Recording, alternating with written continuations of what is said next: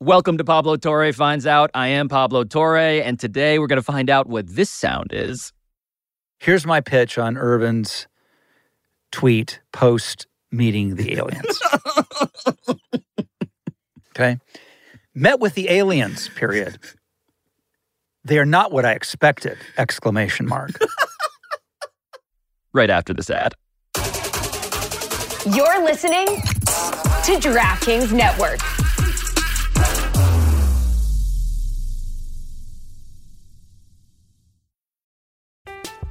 I'm Alex Rodriguez.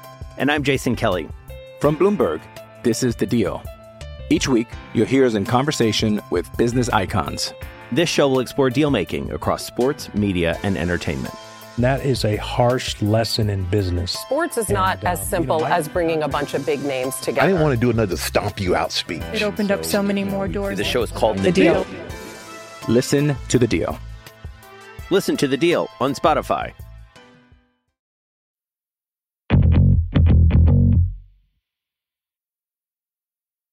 Cortez, every so often on this show, we turn into a detective agency.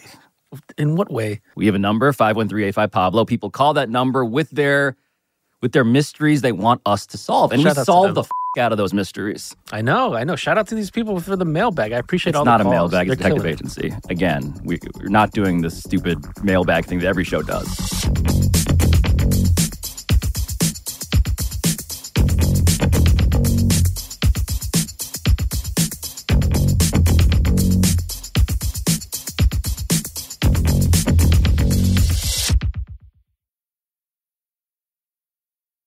I believe that what we're going to do here with this voicemail will prove that we're not just any show. If we can play that first non mailbag voicemail. Hey, Pablo, I saw your name in the headline of a New York Post article.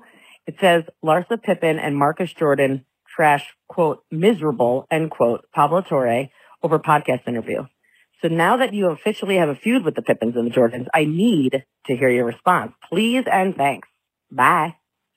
I'm going to have to wear this because we taped an episode of our podcast in which we interviewed Marcus Jordan and Larsa Pippen about their love. Yeah, watch um, that one so you don't have to listen to their god awful podcast. Well, now we got to listen to their god awful podcast as an excerpt because they, of course, actually said the things that that caller was alleging. You know, we did a podcast yeah, a week pa- ago. We did Pablo Torre's podcast, and uh, you talked a lot of shit they about talked a lot of shit, you know. And I'm, you know, I wasn't too familiar with the format of his show. Um, maybe that's on us not doing our research or whatever. But uh, yeah, I feel like the first half segment of the show was talking crazy, and so. Yeah.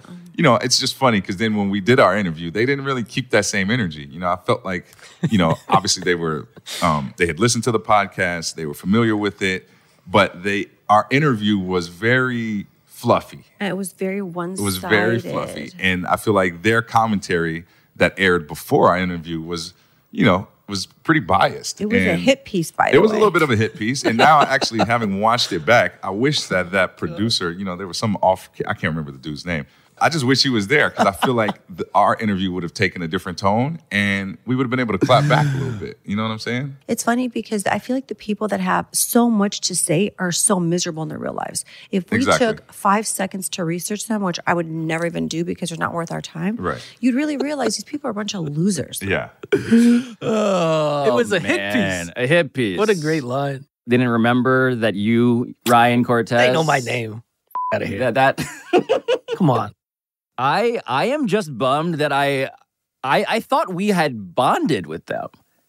That's how you left the interview. That you thought yeah, you guys were I was friends. Like, I, I, I was like, I we we I might be at this wedding. like I was hoping for a follow up episode where we're at the wedding, listening to Michael Jordan give the best man's toast. Clap back, Pablo. Speaking of miserable assholes, what's next? Hey, Pablo. Um, so I ate some really yummy Thai food last night, but it was so spicy. And this morning I had the spiciest of my life. And I just like don't feel good. It's like walking home from work, just felt gross all day. Um, and it had me thinking about David Samson. And I'm just wondering if you could find out if he has any strategies for like mitigating the impact of a spicy shit and also find out if his butthole is okay. Thanks. Bye. I just want to say that I love that we are a safe space for listeners of all genders. What a great to call. confess how miserable their asshole actually is. Yeah, I also have had the same question about how that's gone for him. So we had David Samson on for an episode about how he lost smell and taste due to COVID and how he, uh, he truly because we did the hot ones like hot sauce challenge and he tasted hot sauces that were draped his wings in hot sauces that were like a zillion Scoville units or whatever it is, um, and was totally unaffected. Allegedly. Well, I text him now, uh, and and in the present tense, he reports this quote. When it comes to hoop burn, use your imagination, um, my days are spent not with prevention but treatment. I thought I was in the clear after the hot sauce challenge with Sean Evans, host of Hot Ones. 72 hours later, things went horribly wrong. So I have two letters for you, A and D. I believe that's like an ointment that you put on like baby uh, butts. And he says, unfortunately, my loss of, of taste and smell did not come with the concomitant loss of anal nerves, um, but the juice is worth the squeeze. So uh, to translate it, Please. um, quote, my hole is on fire. Well, so here's the thing. I am not surprised because I believe David Samson to be somewhat of a liar, uh, and I will tell you why. Juan Galindo, our great one of our great video editors, Yeah. was telling me that he noticed out of the corner of his eye that after all of this took place in our studio, that David Samson retreated to the back where like you could get milk and water and so forth. And he David was alone, and Juan just saw him and was like noticing how David looked like he was in so much pain, and he was like trying to hide it, and he was sweating. So you are accusing David Samson of fabricating the entire premise Yes. of this episode, which is that actually he feels everything. He's just doing this for attention. Oh, you put me in a tough spot because You're, that is you're, that is you're that is quite the leap. that David Samson Uh-huh. is Larsa Pippen. they both could use like you know some help. Next voicemail. Uh, what's up, Pablo? Uh, this is Jack calling from uh, Venice, California. I have a college mascot question for you. I know there's a long sordid history of indigenous mascots. Some are like the flagrant example of like the Chief, Chief Wahoo and the uh, Washington football team I won't name. But would love your explanation on what the hell an Oklahoma Sooner is. Uh, it's given real killer of the flower moon energy to me, but would love your take. Let me know if I'm on the right track with uh, it being particularly bad, or maybe it's harmless. Mm. So he's asking us to tell him whether or not this is a problematic mascot and where this mascot even comes from. Something we need to know about all mascots. It's honestly helpful for me to know this. I did not know this. We reached out to uh, David Grann, author of Killers of the Flower Moon. I read that. One of the great nonfiction writers on the planet. Yeah, from the New Yorker. Who wrote the book, Mhm. yes, of the New Yorker, who wrote the book that got turned into the Scorsese movie. And he gave us this. It turns out that the term uh, dates back to the land runs of the late 19th century in what was then Indian Territory and is now part of the state of Oklahoma. The US government had a long policy of trying to drive Native Americans off their lands and open up these prairies and territories to white settlers. And so it had arranged to have these races. They were these mad dashes for lands where at the sound of a gun, settlers would gather, and at that sound, they would race down. And if they got to a parcel of land first and put in their stake, they would lay claim to it. During the land run of 1893, um, thousands, tens of thousands of settlers gathered waiting uh, for the start of the gun. And the term sooner came from those who tried to sneak across the line early. So I didn't know any of that. The idea that, okay, it's not that the nickname itself is like problematic, but the people it describes apparently are these people who were these settlers that were treating like Native American land like it was a Walmart on Black Friday. Also, it's pretty amazing that like this amazing author from the New Yorker and all these books is like wasting his time answering our questions. I do love that. It's amazing. I love that David Grann How did we answered convince our him to do mascot question. Yes, thank you. Um, but speaking of people desperately trying to be first, Hmm. What's next? Yo, Pablo, Billy from Brooklyn. I saw on Twitter X that Woj blocked you. What the hell could you have done to deserve that? Why is it about what I must have done? You probably did something. Let's be I, real. I, I want to be clear about this whole entire thing. I'm not here to be as messy as the top of the show indicates. Actually, I'm not realizing how much I am apparently this controversial character. How'd you discover you were blocked? So, the morning of the Harden trade, I get all these texts and I'm like, what the f- happened? And I go, of course, to the NBA's biggest newsbreaker and I find out that the man who broke the Harden trade had blocked me. Shams blocked you? oh God. Set me up for that. Um, wow. So Woj blocked, Woj blocked me, which is strange because I am, of course, his former full time colleague, now part time colleague at ESPN. And so I don't know what I did. I was surprised to learn. And my only theory is that because I work for Meadowlark Mhm. and I work with you, Me, that the blaming me. Miami Heat propagandists have put a stain on my good name. You might be right in terms of me being to blame for this because I have my own story with Woj in the past on Twitter. What, what, what, as did, what I did- do with a lot of what people. did you do? So I had been following Woj for many years, as most people do. And I noticed one day I got a notification that said Adrian Wojnarowski followed you back. And I said, "Oh, I made Yes, it." he used to follow me as yeah, well. I was like proud and showing people, yo, Woj follows me now. And like two days later, I noticed Woj unfollowed me. And that pissed me off. So you unfollowed? You had the nerve to go to my pro. You were that busy. You're the busiest man in, in news breaking, and you hate my profile so much that you had to unfollow me.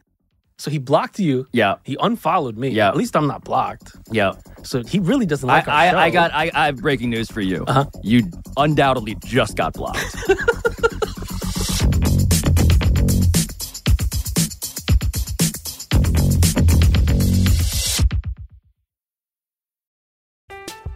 I'm Alex Rodriguez. And I'm Jason Kelly. From Bloomberg, this is The Deal. Each week, you'll hear us in conversation with business icons.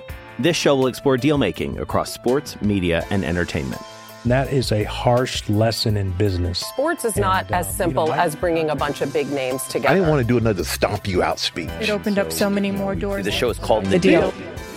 Listen to The Deal. Listen to the deal on Spotify.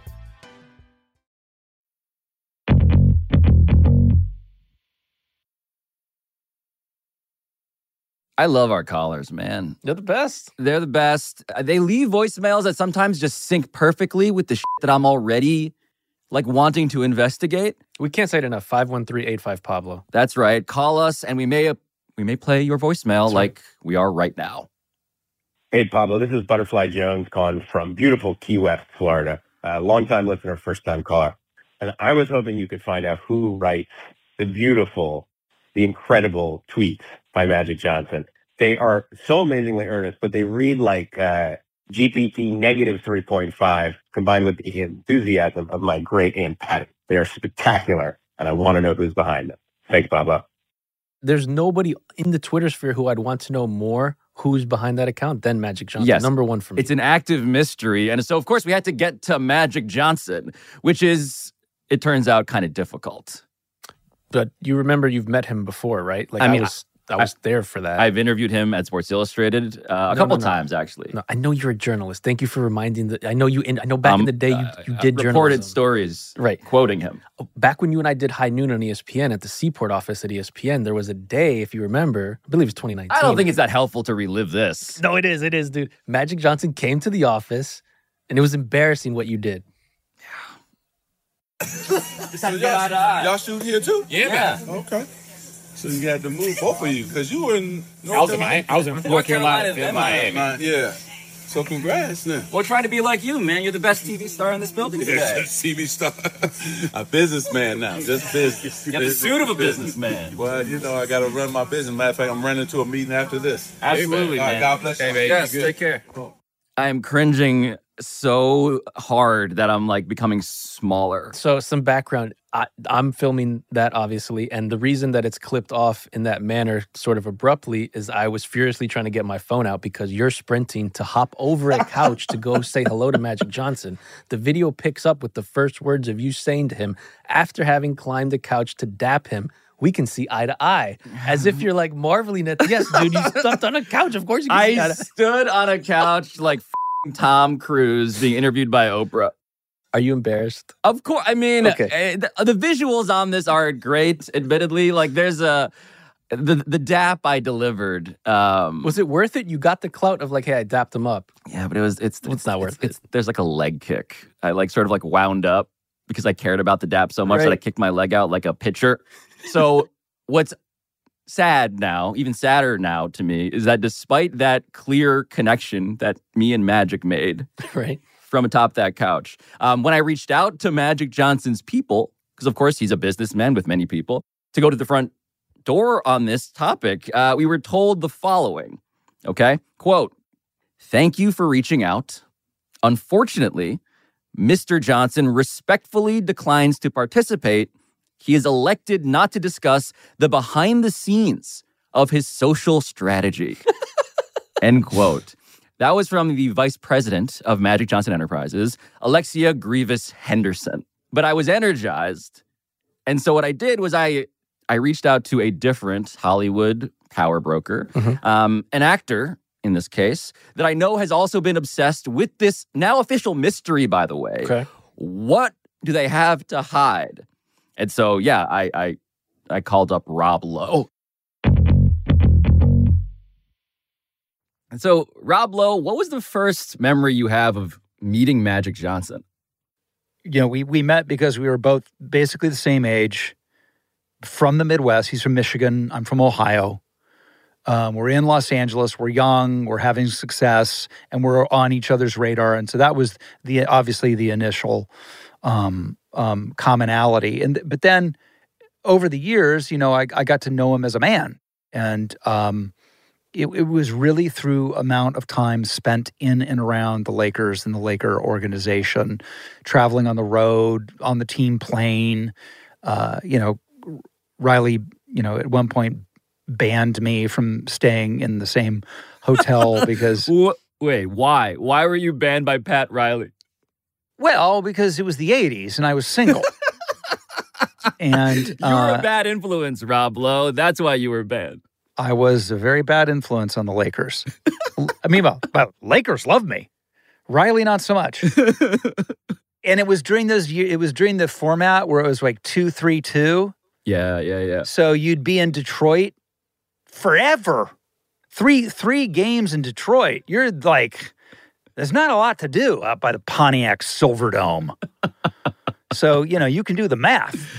And Yeah. uh, Riley did, was not a fan of that. No, no, understandably. Um, Magic Johnson, by the way, was just named one of the four um, current or former athletes to ever become a billionaire. Right, so it's him, Mm. LeBron, Michael Jordan, Tiger Woods. That was this week.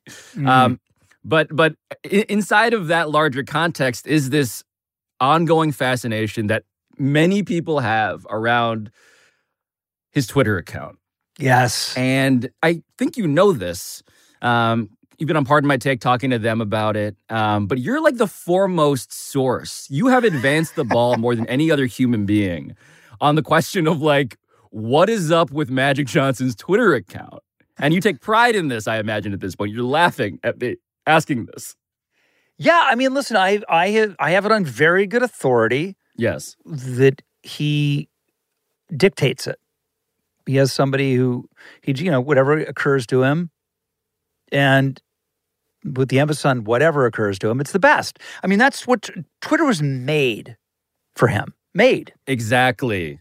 But I'll ask I'll ask Magic next time I see him. I'm going to say the world wants to know. Yes. Are you sit, seated in a big smoking chair? Are eh, are you doing it in a walk and talk? Is there a fleet? Because you're a billionaire now, so I'm assuming it's a fleet of people, not just one person, who's who's instantly, you know, putting it in on their phone. And if it's on their phone, how does that get onto your Twitter? Like, the world needs to know. Yes. I imagine like a nuclear football level of chain of custody here. My favorite is always like, we've got to do better when the Lakers are getting blown out. You know what I mean? You're like, I love it. His catchphrases are stuff like, quote, tonight we learned the world champion Denver Nuggets are going to be very tough to beat in the NBA playoffs, period. Quote, we're all disappointed that our Dodgers didn't hit or pitch well. That's why we lost the series to the Diamondbacks. Exclamation point. Which is, and the exclamation points, Rob, are are notable because for him, on, on the Magic Johnson emotional curve, Yeah. that thing is Martin Luther nailing the 95 Theses to the door. When I was on the West Wing, Mm. Aaron, Sorkin will not use an exclamation point ever. Oh, wow. It, it could literally, he could, in the script, it could say, President Bartlet is shot. No exclamation point. No, he does not believe in them. His theory with exclamation points is Yes. that it's the it's the hackiest, sweatiest thing that you can do to make the something sound exciting that probably isn't. I happen to disagree with it. I think I think an exclamation point there's there there's absolutely a place to they're overused for sure, but I don't go the other way where it's like you don't use them. I mean, to me that's a bridge too far. On the scale of of writing sensibility, on one end is Magic Johnson. On the other end is Aaron Sorkin. and you're not going to confuse their Twitter accounts. You're just not going to. Yes. By the way, are they preloaded? Right. Listen, listen, there's a world where what was preloaded wasn't g- give me the quote about about why the Dodgers lost to give it to me again. We're all disappointed that our Dodgers didn't hit or pitch well. That's why we lost the series to the Diamondbacks exclamation point. Okay, so that's preloaded. Also preloaded is how about that Dodger pitching and hitting?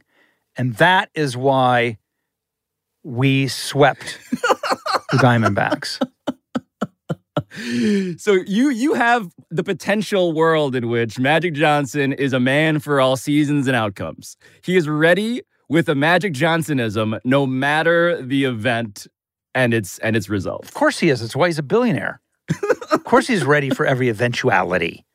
It's like abstract art. It really is. It's where you go, I'm pretty sure my kindergartner could have painted that. and yet your kindergartner didn't paint it. No. No, no. Jackson Pollock painted this. Jackson Pollock painted it. He's no kindergartner. And you know what else is a little bit in there? And this is, we have a mutual friend, Alan Yang, who wrote on the show that I did, Parks and Recreation. Yep. And one of my favorite characters on Parks and Recreation has a little bit of Earvin's Twitter in him, and that is Perd Hapley. Yes. Oh my God, dude. I had never connected this, but 100 million percent. percent. Magic's Twitter account has a little bit of Perd Hapley in it. For a female perspective on this scandal, we turn to a woman, Leslie Knope. I'm about to ask you a question right now, and that question is this. The lewd photo, just how big a deal is it? Well, frankly, Perd, it's not that big a deal, if you know what I mean. I don't know what you mean, but it had the cadence of a joke. I'm Earvin Johnson, and I love to play basketball. It's hard work, but it's a lot of fun. It's a lot of things, but when the ball goes through that net, the team gets two points. Is there a person who is better at being rich than Magic Johnson? Oh. And I see Elon Musk as, of course, fantastically accomplished, wildly wealthy, uh, real life Tony Stark, all of that yeah, stuff. Yeah, um, yeah. On top of the culture war shit. Yeah. But the point being, I watch him on Twitter and I'm like, oh, that's a man whose brain has been eaten by the internet. It seems like he is doing Twitter, the product he bought for $44 billion, incorrectly. And then, in contrast, again, on this scale of extremes, I see Magic Johnson. And I'm like, that guy seems happy. He is happy, for sure. One of the things I love so much about Earvin slash Magic is their outlook on life, and and and it's not a pose. It's not it's not an image. It really is, you know, who he is, and that, that sort of like guileless, um, enthusiastic, straightforward, no bullshit. Um, and I don't want to say childlike because that has a, a, a, connection that it's somehow unsophisticated or not smart. And I'm not saying that. But there is a purity, though. A purity, yeah. It, it's a purity about it. And, uh, you know, you read LeBron James's thing and, and you get, he's always trying to be Nelson Mandela. Right. And, and, right. and, and, and Magic slash Irving is just being himself. This is maybe the thing about his Twitter account is that it's so authentically his voice that you wonder like is it is it just a performance? Because it's so consistent. And then you're like well why am i why am i being cynical about this?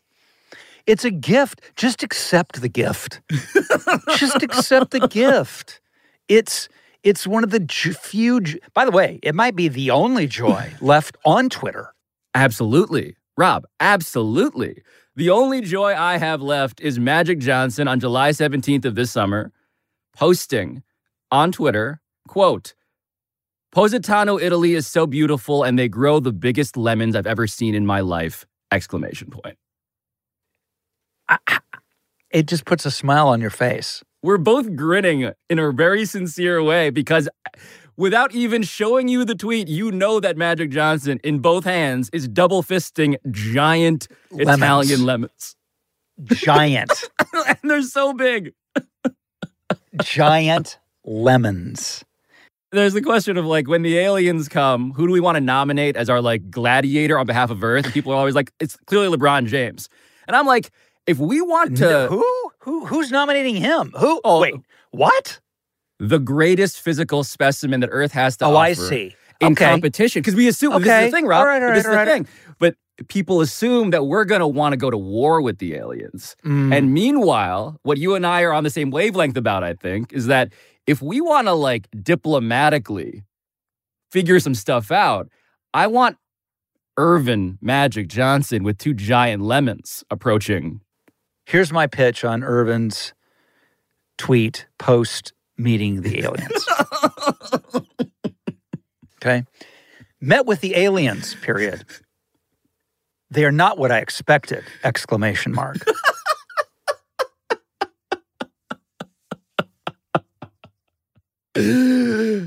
That's it. You f- nailed it. Isn't that it? I can't improve on that. And and and and there would be a photo of Magic Johnson grinning ear to ear, hand over shoulder with a fucking alien. With a gray, with like a the, the gray can barely be in the photo because the grays are like two and a half feet tall.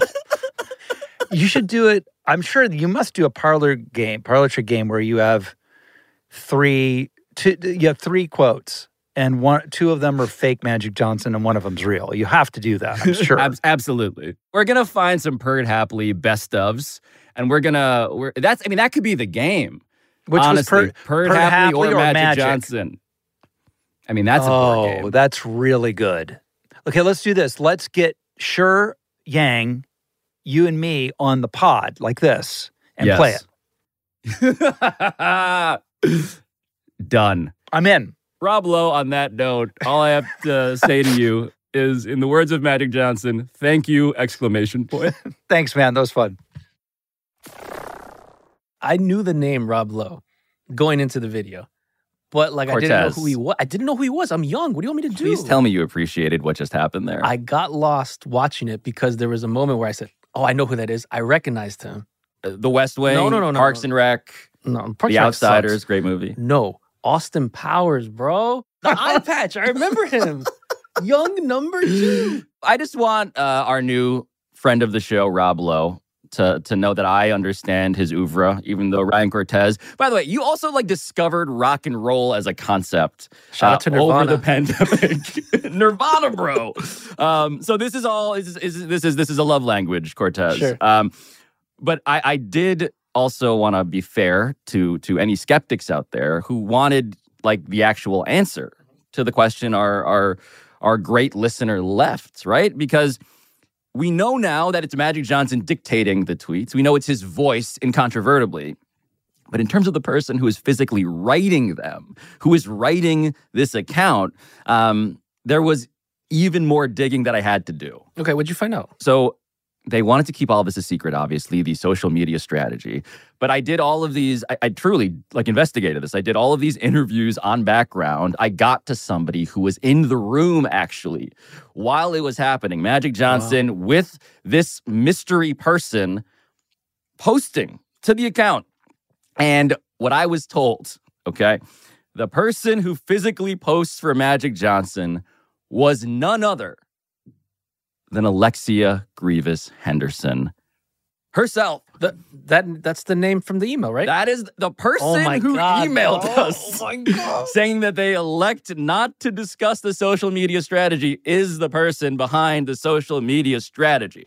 I, am proud of you, man. Like that's that's actual journalism. You did it again. Good reporting by you. We got to the bottom of, of just, yeah, the greatest rich person's Should uh, she Twitter get a raise? account. You think? uh, you know, if she wants to maybe help uh, put me in touch with Magic so I can dap him up on like sea level, uh, maybe we raise. can we can yeah work out a recommendation, a public endorsement from Okay. Pablo Torre finds out.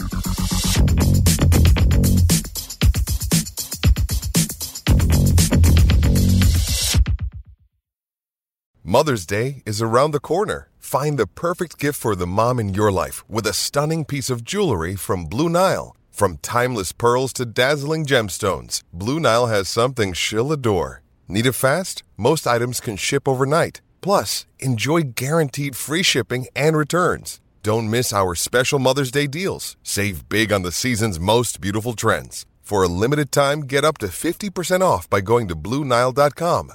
That's BlueNile.com.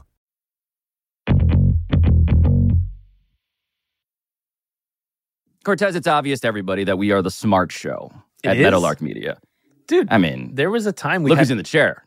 Okay, I mean, okay. I didn't want to say it, but now I'll say it. There was a time we had Action Bronson on, and he was talking about shitting into a warm toilet, how it emptied out his whole bowel system. as well as Jesus telling us that um, the poop in a crack house reminded him of creme brulee. Okay, the There's like smartest a- show at Meadowlark. A, a, a, a little little crust on the top. Um, You're right. But I do want to get to an objectively smart voicemail about an objectively smart topic, if we could. Pablo, got a good idea for you. We need to find out who of the Wu Tang Clan is the best chess player. I've read a number of articles over the years that they played chess together when they were recording the 36 Chambers. RZA and GZA seem to be the most open about their chess playing experiences. And GZA said he played 78 hours straight against Masta Killa. So who's the best?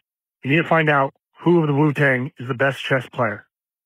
Now, I've heard of a lot of those people, obviously. Shout out to Nirvana. You know, I discovered rock music. My musical knowledge is not the best. This is, I like how the through line of this episode is Ryan Cortez finds out what music is. It's But amazing. by the Proceed. way. Yes. Uh, so I just wanted to know who all is in the Wu Tang Clan. Okay, so thi- this is a hard question for even like the most Wu Tangologists to Okay. answer because, again, I just want to re rack this for everybody, right? There are lots of people in the Wu Tang Clan. Um, they're, according to several ac- actual music critics, one of the greatest just groups ever, let alone rap groups, based in Staten Island, and they fucking love chess. And if I have any credibility with the Wu Tang Clan, it's because they get the vibe of of you know people who maybe like yeah like to do some nerdy things sometimes. And so they have songs about chess, they play chess, and there are lots of possible answers here to answer your question as to who the best chess player might be because there is Method Man, there's Old Dirty Bastard, there is Raekwon, there is Ghostface, there is Masta Killa, there's Cappadonna, You God, um, Inspectah Deck, RZA, GZA. There are lots of candidates. Inspectah Deck, that's a good name. It's a great name. Interesting. Um, and so what we did was we reached out to our reporting intern to get to the bottom of this story, uh, Dan Le Batard. I've heard of him. To get a comment from Method Man himself. Dan, what's up? Shit. Eh, It never ends, right? You see my hat? Yeah. Kings of New York right now, you know? Uh, I'm just thinking, what if Aaron Rodgers never got hurt? And this was mostly just Method Man giving us Jets takes. Was that Stugotz or Method I Man? know. Like, He's wearing a Jets watch? hat. He's like lying down on like a floor somewhere. Um, but he did follow up, thankfully, with a text message where he put three names, three names on the medal stand of best chess player in the Wu Tang Clan. Okay. He mentioned Masta Killa, he mentioned Ghostface, and he mentioned GZA. Mm. And that also obviously was not enough for my journalistic tastes. And so we called up the first name that he mentioned. So this is an honor for me. I need to Thank tell you. you, that. um, I'm a fan and also a journalist with a question. Do I call you Killa? What what what what should I, Pablo Torre, say um, to you as a as a way of like uh, addressing you? What do you prefer? Call me Jamel, man. That's easier. Masta Killa. Masta Killa is what I do. Jamel, I, I got some intel. Um, and I should say that our source is, is, is your colleague Method Man, who power ranked the three greatest chess players in the Wu Tang Clan. And the Okay. medal stand in no particular order is you, Ghostface, and GZA. Does that sound right? What's what's what's your scouting report? well, if he said I was number one, that's that's correct. He didn't provide an order, but I'm open to your order. This is why I'm calling you up. I'll be honest and say, you know, the number one slot could go between me, GZA, and RZA at any given time. what's crazy about this to me is that there's actually like plausible cases for so many of you guys. Like, I don't know if you know this, but I just saw an article out of like Arizona uh recently where like Cappadonna was like working some sort of like chess tournament for kids. Like he showed up there. And I was Cappadonna? like, Am I breaking Wow. news to you about this? That's definitely news to me. you know, I think we all play chess in our own ways, you know, because, you know, it's definitely um I would say affiliated with with life. You know what I mean? It teaches you so many lessons. That's what drew me to the game in itself. Just the patience, the patience that you learn. And, and how often did you guys play against each other? I'm asking you to rank Every day. Ooh. Every day. Every day. Me and GZA played 72 games one day. I'm sorry. Straight. 72 consecutive in one day. 72. We started like that morning and we ended late at night. I mean, we took breaks and we ate it and we, you know, listened to music or whatever, but the whole day we just played chess all day. I mean, we had so many days like that. But that particular day, we played like 72 straight. We counted it 72. yeah, we love it, man. What was the the win loss record for you, Masta Killa, playing GZA 72 games consecutively in one day? Oh man, I can't remember the win loss, but more likely I was on top, you know. what's your what's your um, scouting report, right? So I want a self scouting report of Masta Killa by Masta Killa on how he plays chess versus the other members of of the Wu Tang Clan. How what distinguishes your game? I'm just all natural with it, you know. Some some of my brothers, you know, they study books, which you should. I mean, knowledge is infinite, so you can never stop learning. There's always room for improvement. There's always room to learn. You know, some of my brothers they study different chess masters. I'm just a natural. I absorb and adapt to my opponent. You know, and I like to just stay free like that. I don't like to box myself into any you know, certain openings or, you know, I just like to be free with it. I'm I'm hearing you say in between the lines that you're unpredictable. Some of your nerd friends in the Wu Tang Clan are more predictable. That's what I got from your scouting report. I think we're all nerds. I get the sense, reading between the lines here again, that you like the psychological warfare of an in-person chess game. Yeah, I, I I love it, man. Like I said, you know, nothing like moving the pieces. You know, nothing like hitting the clock. You know, right here. Nothing like a little smack talk right here in your face. you know, it's not like that. It's not like the thrill of that. You know, Muhammad Ali won a lot of his fights before he even entered the ring. You know, Mike Tyson had you intimidated before you even entered the ring. You know, so I kind of took a little bit of their strategies and um, you know, if I can shake you before you get in those 64 squares, hey, half the battle is won. Have there been great rap songs, lyrics about chess?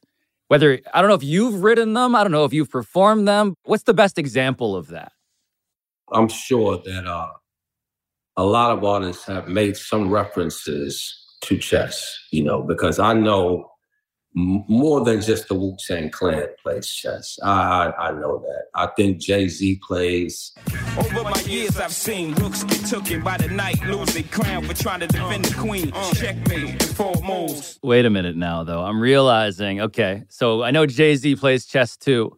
So if I'm telling you Masta Killa in person versus Jay Z at the oh, chessboard, Oh, Jay's going down. Jay's going down. Jay's going down. It's either you give a lesson or you learn one. mm, You know, there's no losses in chess. But that day, I'll be given a lesson. the patience of choice is the jewels of life. Think before you speak or move. And I think with that, you will be so much better off in life in general, in so many situations, probably all situations. Masta Killa, the the best chess player officially in the Wu Tang Clan, and I would say um, the king of all rappers when it comes to chess. Thank you for joining Pablo Torre finds out. I appreciate you. Thank you for having me, brother. Bro, the vibe of that guy pretty incredible when you like juxtapose what his name is. Masta Killa. It doesn't is- really seem like the type of guy that's gonna murder you. He's a great well, he's a great hang, and it is to your point, um, a bit ironic that Masta Killa preaches patience Mhm. and prudence more than a a guy named Parakeet Cortez. That feels uh, a bit of a switch. What do you think I do on Twitter that's different? I know that you preach the opposite. Mm. I do want to get out of this topic though, as we anoint Masta Killa as, of course, the gold medalist in the Pablo Torre Finds Out chess tournament among all rappers, um, by reminding you, Cortez, what Masta Killa does actually rap about on the way out of this segment. I'd like to know. Homicide's illegal and death is a penalty. One justifies the homicide when he dies in his own iniquity. It's the master of the mantis rapture coming at you. When you need mealtime inspiration, it's worth shopping Kroger, where you'll find over 30,000 mouthwatering choices that excite your inner foodie. And no matter what tasty choice you make, you'll enjoy our everyday low prices, plus extra ways to save, like digital coupons worth over $600 each week. You can also save up to $1 off per gallon at the pump with fuel points. More savings and more inspiring flavors make shopping Kroger worth it every time. Kroger, fresh for everyone. Fuel restrictions apply. All right, so Masta Killa's vibe did inspire me some. Um, he wanted me to own my my nerddom, and so uh, let's get even nerdier at the end here, which is a dangerous thing, of course. But what's next? Hey, Pablo. What I'd like you to find out is where does human evolution stop?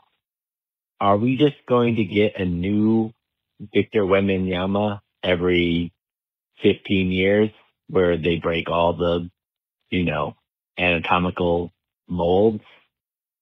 Or is there some sort of leveling out that will eventually have to happen before, uh, what's your phrase? Bag of meat and bones. We all just fall apart and nothing works anymore. Love the show. Hope you use it. So uh, thank you for for loving the show. Um, but the word is meat sack. So we called up uh, for this story uh, my smartest science friend, Cortez. You know him, David Epstein, the best sports science writer in America, the man who wrote a bestseller, a best-selling book, Range, and also The Sports Gene. Those were his two bestsellers. What's funny about this one is that he pointed out that the answer to this listener's question is actually less about the genes of the next great athletic specimen than like also access to sports itself. Okay. I think we probably overestimate the portion of the global population that has real access to any reasonable opportunity to do sports. Like Pablo, I think I mentioned to you that at the recent World Championships in track and field, a guy from Botswana won a medal in the 100 meters. That was the first African man to win a medal in the 100 meters in the World Championships. Wow. The first. I would have I would have taken the over. Right. Whereas many people of recent African ancestry have won many, many medals in the 100 meters. Yes, of in course. World Championships. And I think that just goes to show that, like, most people in the world don't have real access to this kind of stuff, to training, you know. we to- overestimate the idea that the people who could compete are already competing. Yeah, so I think there's tons of you know hidden or undeveloped talent out there. Like more people, as sports get more competitive, more people are selected out either because of their genes or because of their opportunities and training environment and stuff like that. So I think there's a lot of the world still, um, you know, still a lot of talent to explore. A lot of the increase in height um, over generations has been nutrition and decreased childhood infection, things that stunt height. But some of it has also been, um, you know, assortative mating, peop taller people uh, having kids with taller people. And if you look at this research, even people who have higher VO2 max, which is their ability to, to you know, move oxygen through their body to get it to their muscles, it- it's a predictor of endurance tend to have kids with other people who have higher VO2 max, right? So there may be a lot of this so-called assortive mating, which is people procreating based on characteristics that are similar, whether they think about them or not, that I, I certainly think could could have an impact. I still think though that there's a lot of ground left to be had in more, more again, so-called freaks and just like giving access and opportunity to a, a lot of the world that doesn't have it. Right. So, in other words, Victor Wembanyama's, which is to say, guys who are increasingly extreme, tall, long, thin in ways that would be truly like as if, uh, I don't know, Bob Cousy were to encounter an alien. Um, more guys like that you can see arriving, but simply because they're already out there and now they might have a more comfortable uh, fit on an NBA team. You know, and and maybe pro like NBA and WNBA players having kids, like you know, two people are seven feet tall. Yeah, have a kid. It's still unlikely that that kid is going to be seven feet tall because that's so extreme. But it's way more likely than just a random chance that they're going to be seven feet tall. So I do think that uh, you know athletes having kids could could have some some impact. I got a very clear message from you, which is that Victor Wembanyama uh, better have a lot of sex. I mean, look, if there were a thing, if if it were like you were treating it like a horse, right? Like certain people's breeding rights would be go for a lot. Oh of man, money. dude, his semen would be so expensive. What you just said, ridiculous though it is, is humbling to me as someone under six feet compared to Mm. Victor Wembanyama. Yo, because I- I'm, like my semen. I didn't want to say it. Is it not going to be worth as much as Victor Wembanyama? Because that seems unfair. I have a great Twitter account. Cortez, um, what you found out today is that your semen is mid. No, that's just one man's opinion. I mean, it's science's opinion. I mean, I'm not saying that mine is like, you know, premium grade You and I are in the same boat either. height wise. Well, hold on. My boat is definitely taller than your boat. I mean, it's marginally taller. I mean, relative to Victor Wembanyama, fair. But but but um, speaking of of of climax, um, David also did point out something interesting, which is that we've probably climaxed as a species in terms of height. Like Victor Wembanyama, you know, seven foot four and and rising, um, architecturally, athletically, we're probably not going to do taller than him. Not much taller, even though there have been like exceptions. Um, it feels like as much as we can push it, Unless he's standing on a couch, you mean? I'm just saying. I mean, that's a way unless to he's improve. standing on a couch or you know um, trying to f- a WNBA All Star. Okay, which I'm also in favor of. By Uh-huh. the way, there's in that case only one way to find out for the gene pool. Exactly. Um, what's next? Pablo, you need to find out where Cotton Ball Man is now. What happened with him? You have to find out where he is now. Find out, Pablo. So this is a, an appropriately desperate plea because we did this episode, one of my favorite episodes. I love all our episodes, like they're my kids. But this one, our interview with Maury Povich, was special. And it was special because we watched Maury with Maury. And Cortez, my favorite clip from that whole thing was the clip of uh, one of the phobia episodes that Maury Povich would do.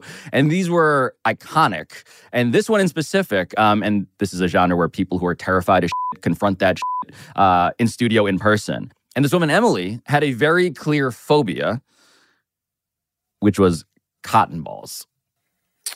You know what I'm going to ask you. You know why we're here. Yes. Did you do your job? Did you find this guy?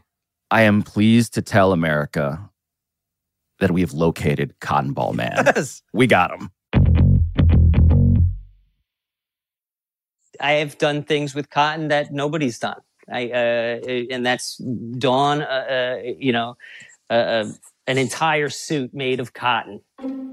No, you've got to confront your phobia now. This is the famous Maury Show Cotton Ball Man. My name is Jimmy Shearman, and um, I've worked for the Maury Show for um, over 20 years. I was a driver, I was a travel assistant, I was an audience coordinator. Then eventually I became a field producer.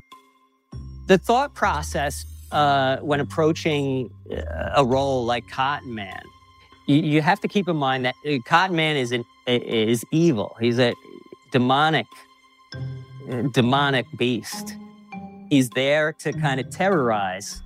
So, in approaching that role, you know, back in the day, I, I used to do a lot of side acting for the show where I would be, uh, you know, a jealous spouse murdering his wife or whatever. I think I took some of that intensity from those roles and applied it to the uh, the beast that is Cotton Man. And I remember getting the outfit, and uh, it was basically like oven mitts with uh, cotton balls glued all over them. And uh, I think it was like a box cut with holes cut for the eyes and just cotton balls glued all over it. You're backstage, okay, get out there. And you're just, you know, Frankenstein coming to, you know, coming to wreak havoc on this person, this poor person, this poor unsuspecting person, and, and uh, you know, basically reveal their biggest fear. Cotton Ball Man.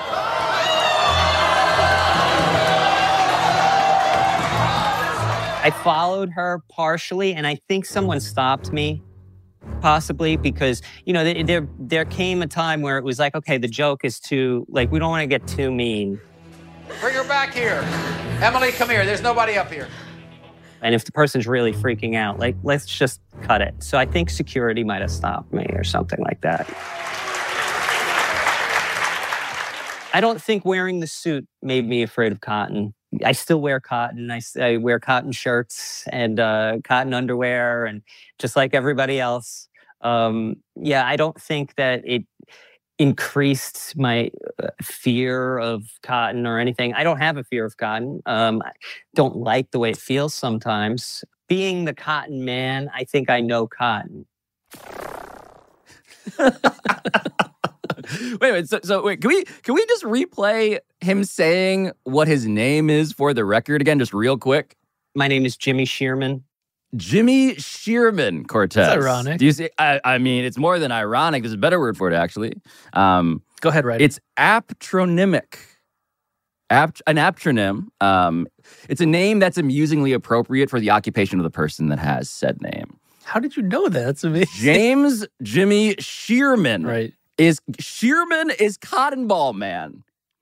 I mean, I'm just glad that he gave a middle finger to God when he took this position. 513-85 Pablo. Please, please, call. Send Ryan Cortez more musical suggestions so we can find out. I don't know who the f- Beethoven is. Shout out to Rage Against the Machine. God, none of this is a joke. Bro, rock music is amazing. I'm just saying, it's so good. You don't say.